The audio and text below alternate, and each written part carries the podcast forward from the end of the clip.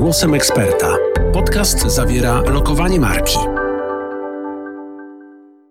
Sponsorem audycji jest Oanda TMS Brokers, doświadczony dom maklerski specjalizujący się w inteligentnym inwestowaniu.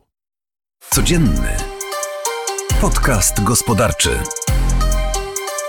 Zaprasza Wojciech Kowalik.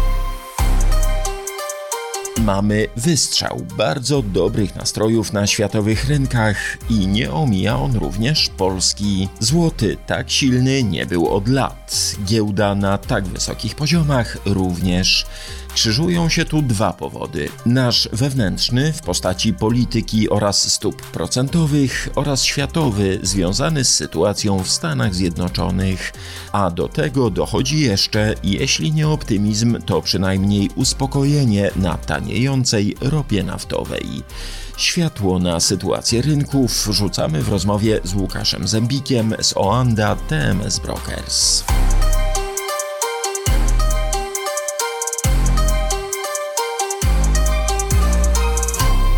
Sporo optymizmu obserwujemy w ostatnich dniach na rynkach, także na złotym, no bo do euro najmocniejszy od y, trzech lat, na warszawskiej giełdzie, która jest w okolicach rekordów. Z czego ten optymizm wynika? Trzeba przyznać, że e, w ostatnim czasie, tak naprawdę koniec października i początek, pierwsza połowa listopada, to na globalnych rynkach e, dość duży optymizm, co e, w dużej mierze mm, przekłada się na na siłę złotego. Oczywiście na siłę złotego e, wpływają czynniki globalne, jak również czynniki e, krajowe. E, I tak naprawdę no, w ostatnim czasie te czynniki krajowe miały zdecydowanie większy wpływ, natomiast ten, ta, ta, ta, ta niska wersja do ryzyka, którą obserwujemy na globalnych rynkach, ona dodatkowo, dodatkowo pomaga. E, należy też wziąć pod uwagę, że ten optymizm jest również widoczny e, właśnie w bardzo dobrych wynikach e, szerokiego indeksu WIG, który mm, przetestuje aktualnie historyczne maksima, ale jeszcze nie wyszedł na nowe, na nowe, na nowe historyczne poziomy, ale jest, jest blisko. No i w ostatnim czasie mieliśmy imponujące wzrosty WIG-u 20. Na jednej z ostatnich sesji WIG 20 potrafił zyskać niespełna 5%. Podczas gdy no, dla porównania tego samego dnia e, indeksy amerykańskie zyskiwały w okolicach 2%, bądź lekko, lekko powyżej tego poziomu, więc e, widać, że, że, że widać duży napływ kapitału zagranicznego, e, ale to oczywiście wynika z kilku czynników. Wracając do złotego, Oczywiście y, ta cała aprecjacja złotego, y, która miała miejsce w ostatnich tygodniach, rozpoczęła się oczywiście od y, wyników wyborów parlamentarnych. No i inwestorzy optymistycznie zaczęli jakby dyskontować fakt, że, że zostanie utworzony nowy rząd, że w Polsce dojdzie do zmiany, do zmiany władzy na bardziej proeuropejską i widać, że złoty na tym, na tym e, zdecydowanie e, skorzystał.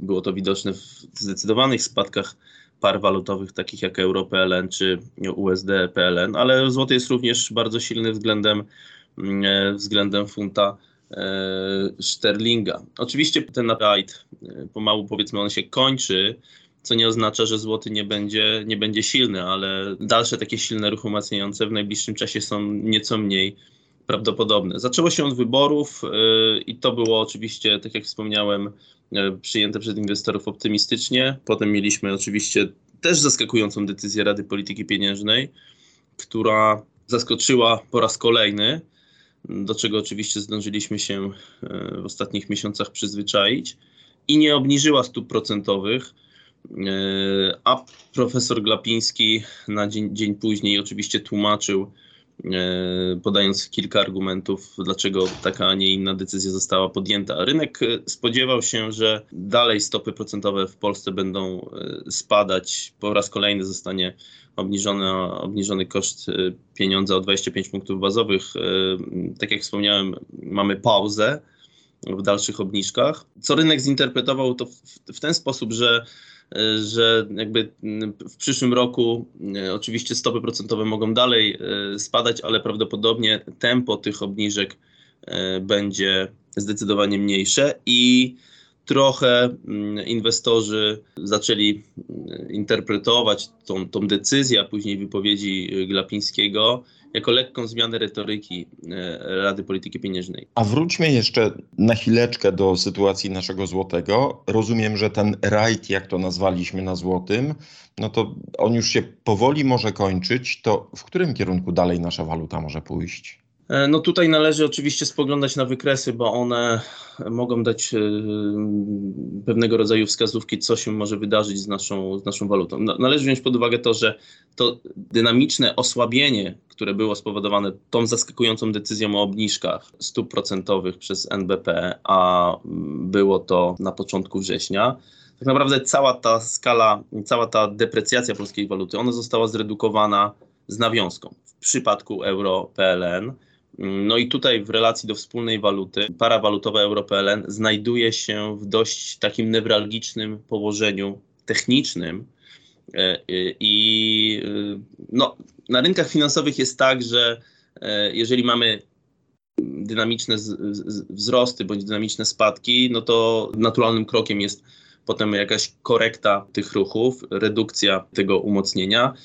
I ja osobiście uważam, że e, właśnie jesteśmy w takim punkcie, że w najbliższym czasie powinniśmy zobaczyć wzrosty mm, omawianej pary walutowej, co oznaczałoby, że w takim krótkim terminie złoty może ulec e, osłabieniu, ponieważ jesteśmy na poziomie, który koresponduje e, z, ze szczytami z poprzednich lat. Taki szczyt pary euro-PLN z 2018 roku, czy chociażby szczyt z września 2019 roku. Potem ten sam poziom był e, takim e, dość kluczowym dołkiem w 2020 roku. No i teraz jesteśmy znowu w obrębie tej strefy.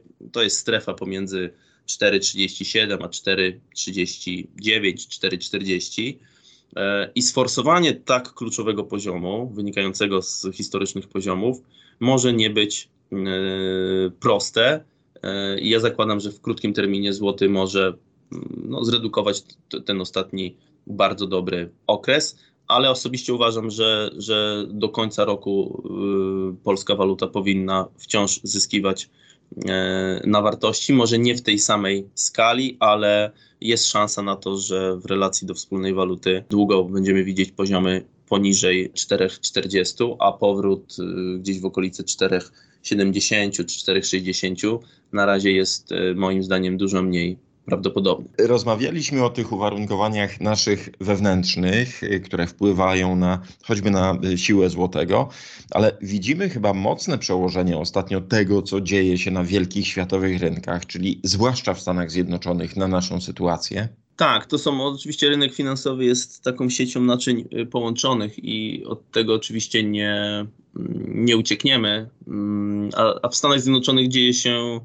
dość sporo. Oczywiście y, na ustach y, wszystkich są bardzo, mm, wciąż bardzo wysokie rentowności amerykańskich obligacji. No i przede wszystkim ten ostatni rajd indeksów giełdowych z Wall Street jest imponujący. Wszystko oczywiście rozgrywa się o to, czy rezerwa federalna, czyli Bank Centralny Stanów Zjednoczonych, e, podniesie koszt pieniądza, czy tak naprawdę zakończył już e, cały cykl podwyżek stóp procentowych. Rynek zaczyna to rozgrywać. Rynek zaczyna obstawiać, mm, co zrobi Fed w grudniu, ale nie tylko, też co zrobi za pół roku i za rok. To jest bardzo istotne i zaczyna pomału to dyskontować. Oczywiście to dyskontowanie jeszcze jest powiedzmy w takim początkowym etapie, e, natomiast e, no, dużo zależy oczywiście od danych makro e, i na co w tym momencie rynki zwracają uwagę. Musimy się cofnąć do tego ostatniego posiedzenia i do tych wypowiedzi Powella, a miało to miejsce 1 listopada. Rynki zinterpretowały słowa szefa rezerwy federalnej w taki i, i uznały te słowa jako te, które charakteryzują się w, w sposób taki nieco bardziej gołębi. Gołębi to oznacza że mm, nastawienie banku centralnego jest mniej restrykcyjne, czyli powiedzmy bank centralny bardziej jest, y, opowiada się bardziej za obniżkami stóp procentowych niż za dalszymi podwyżkami. Więc rynek zinterpretował, że jednak mm, Fed w grudniu to już nie podniesie tych stóp procentowych, a tak naprawdę ta ostatnia podwyżka, którą mieliśmy w lipcu, jest tą ostatnią, która kończy cykl. Oczywiście Powell i poszczególni przedstawiciele Fedu nie powiedzą otwarcie i wprost, że kończymy cykl. E, z, oczywiście z jasnego powodu, ponieważ jeżeli by to ogłosili, to rynek by zaczął e, mocniej mm, dyskontować kolejne decyzje, no a oczywiście kolejnymi decyzjami po podwyżkach procentowych są obniżki. Więc Powell tego nie chce. E, chce nadal, żeby te warunki finansowania rynkowe były wciąż restrykcyjne, żeby w ten sposób zdusić e, inflację. A ten proces dezinflacyjny oczywiście trwa. E, więc rynek rozgrywa, czy, co zrobi Fed w grudniu i tak naprawdę kiedy pierwsza obniżka będzie miała miejsce.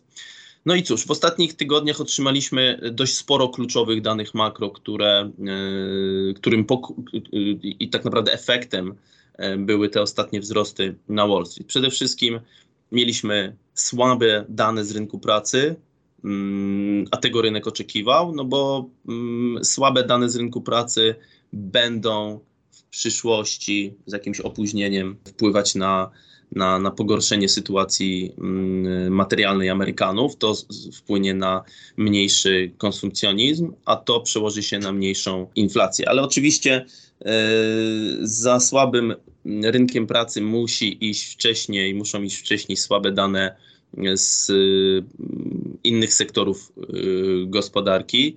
No i widać tutaj ewidentnie, że ten raport miesięczny, comiesięczny, rządowy dał e, ewidentne sygnały ochłodzenia. Oczywiście te dane nie są katastrofalne, one nadal są solidne, ale widać pewnego rodzaju zmianę, chociażby wzrost stopy bezrobocia i zdecydowanie mniejsza liczba nowych, e, nowych etatów. Te dwie wartości są w dużej mierze brane pod uwagę. Potem E, mieliśmy jeszcze słabe, słaby raport ISM na temat usług, na temat przemysłu, ale nadal te, te raporty, które są raportami e, w pewnym stopniu wyprzedzającymi, nie wskazują, że, że będziemy mieli mm, jakieś mocne załamanie gospodarcze i nadal rynek wierzy w to, że będziemy mieli spadek inflacji, ale jednocześnie będziemy mieli tak zwane miękkie lądowanie. Ale te dane, dobre dane makro powodują cały czas, że rynek zaczyna zakładać, że jednak Fed to będzie bardziej, bardziej taki restrykcyjny i że jednak te stopy procentowe zostaną utrzymane dłużej. Więc można powiedzieć, że jesteśmy w takim, na takim etapie, że dobre dane z gospodarki są złymi danymi dla Wall Street, a złe dane są dobrymi danymi. No i tak, ta, ta, taka była interpretacja. Słaby raport NFP spowodował wzrost indeksów giełdowych, a tym samym osłabienie dolara. Natomiast y, ten ostatni raport inflacyjny, na który też rynek z taką niecierpliwością wyczekiwał, dał ogromną zmienność y, na rynku walutowym, ale również na rynku, na rynku akcyjnym. Inflacja w Stanach Zjednoczonych, ten proces dezinflacyjny postępuje. Wciąż te wartości są zdecydowanie wyższe od celu banku centralnego, mm, ale to wszystko idzie w dobrym, e, w dobrym e, kierunku. No i jeżeli dane makro zaskakują w ewidentny sposób, w tym wypadku pozytywnie, no to reakcja rynku jest ogromna. Chociażby, dlaczego mówię o ogromnej reakcji? No jeżeli para, główna para walutowa euro, dolar w ciągu dnia potrafi e, zmienić się o 200 punktów, mówiąc takim żargonem traderskim o dwie figury, no to jest bardzo duża zmienność. Y, takiej zmienności nie było, y, do takiej zmienności na rynku głównej pary walutowej dochodziło w, ostatnim, w ostatnich latach stosunkowo rzadko. Więc ten, ten raport inflacyjny daje kolejny, kolejny sygnał dla rynku, że jednak Fed to ma, ma, ma, ma, ma dostał kolejne dane, które raczej skłonią, y, żeby mm, dokonać kolejnej, kolejnej pauzy. E, może niekoniecznie skłonią e, Fed, żeby ogłaszać oficjalnie zakończenie całego cyklu, ale rynkowa wycena po tych danych, e, prawdopodobieństwa oparta o kontraktach na stopę procentową w Stanach Zjednoczonych, została zredukowana ta wycena niemalże do zera dotycząca podwyżki w grudniu, a jednocześnie prawdopodobieństwo obniżki pierwszej w połowie przyszłego roku, w maju i w czerwcu, to prawdopodobieństwo zdecydowanie, zdecydowanie urosło. Dlatego dolar jest słaby, dlatego mm, Wall Street jest optymistycznie podchodzi do tych danych, ponieważ hipotetycznie E, no i tutaj tak spekulacyjnie ten termin pierwszej obniżki stóp procentowych i startu, no bo to też trzeba wziąć pod uwagę, że obniżka to prawdopodobnie będzie start całego cyklu obniżek stóp procentowych, więc to jest e, czas e, teoretycznie dobry dla ryzykownych aktywów. No stąd, stąd też tak duże, duże wzrosty. Rynek trochę czeka na to, żeby, mm, żeby się powtórzyła sytuacja z, z lat z połowy lat 90., kiedy spadek rentowności amerykańskich obligacji, któremu towarzyszyły oczywiście obniżki stóp procentowych, jednocześnie spowodował e, wzrosty e, czy to indeksu Standard Poor's 500, czy indeksu Dow Jones, czy, czy indeksu e, technologicznego Nasdaq, czyli rynek, tak jak wcześniej wspomniałem, rynek oczekuje, że będziemy mieli spadek inflacji, ale jednocześnie gospodarka amerykańska wyląduje miękko, czyli, czyli będziemy mieli spowolnienie, które gdzieś otrze się o recesję, ale to będzie takie spowolnienie kontrolowane, e, niedotkliwe bardzo dla Amerykanów. Tutaj mówię o, e, o takim umiarkowanym wzroście stopy bezrobocia.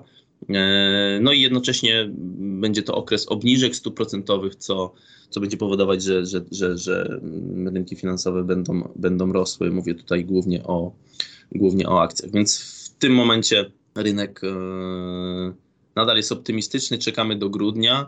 Do tego czasu oczywiście otrzymamy kolejne, kolejne dane, ale e, nadal jest pewnego rodzaju przeciąganie liny pomiędzy Fedem a, a rynkiem. No i zobaczymy, kto będzie miał, kto będzie miał rację. A słabszy dolar o którym mówiliśmy, to lepsze informacje dla polskiego złotego. Zerknijmy jeszcze, proponuję na rynek surowców, zwłaszcza ropy naftowej. Jej ceny przestały straszyć. Baryłka jest w okolicach 80 dolarów. Z czego to wynika? To sytuacja w Izraelu ma na to wpływ? E, no tak naprawdę sytuacja e, w Izraelu, mm, ona tak naprawdę spowodowała, że mm, jak 7 października wybuchł ten konflikt, no to cena ropy dynamicznie urosła. Zahaczyła nawet kilka dni później o mm, poziom 93-94 dolarów, a potem mieliśmy sukcesywny spadek. Oczywiście rynek zaczął dyskontować wtedy, że w ten konflikt zostanie zaangażowane, zostaną zaangażowane inne kraje, chociażby Iran, i wtedy Stany Zjednoczone będą musiały y, mocniej i bardziej restrykcyjnie egzekwować te sankcje.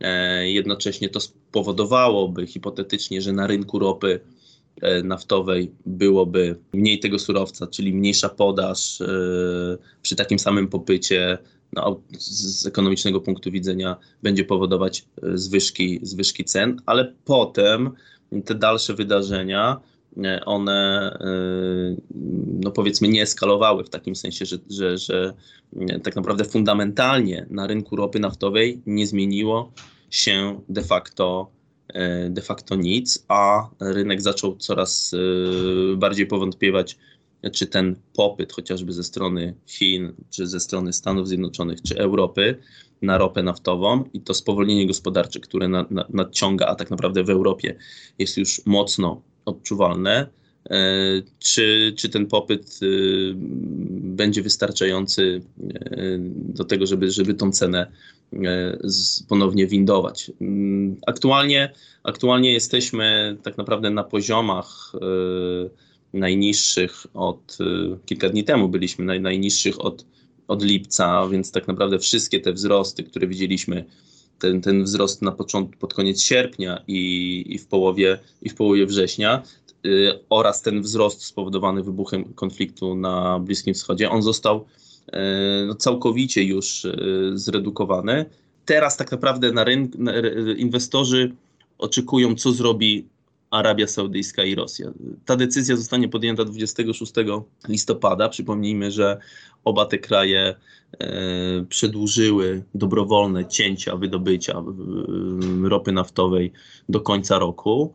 E, I niższe ceny oczywiście są niekorzystne dla, dla obu producentów tego surowca. W związku z tym, jeżeli Arabia Saudyjska mm, i, i Rosja przedłużą na kolejne miesiące, na kolejne kwartały tą swoją deklarację, wówczas cena może mm, zostać, zostać e, lekko wywindowana w górę, ale na razie powrót do, do tych poziomów sprzed e, kilku miesięcy, czyli w okolice 95 dolarów za baryłkę, raczej jest mało prawdopodobny.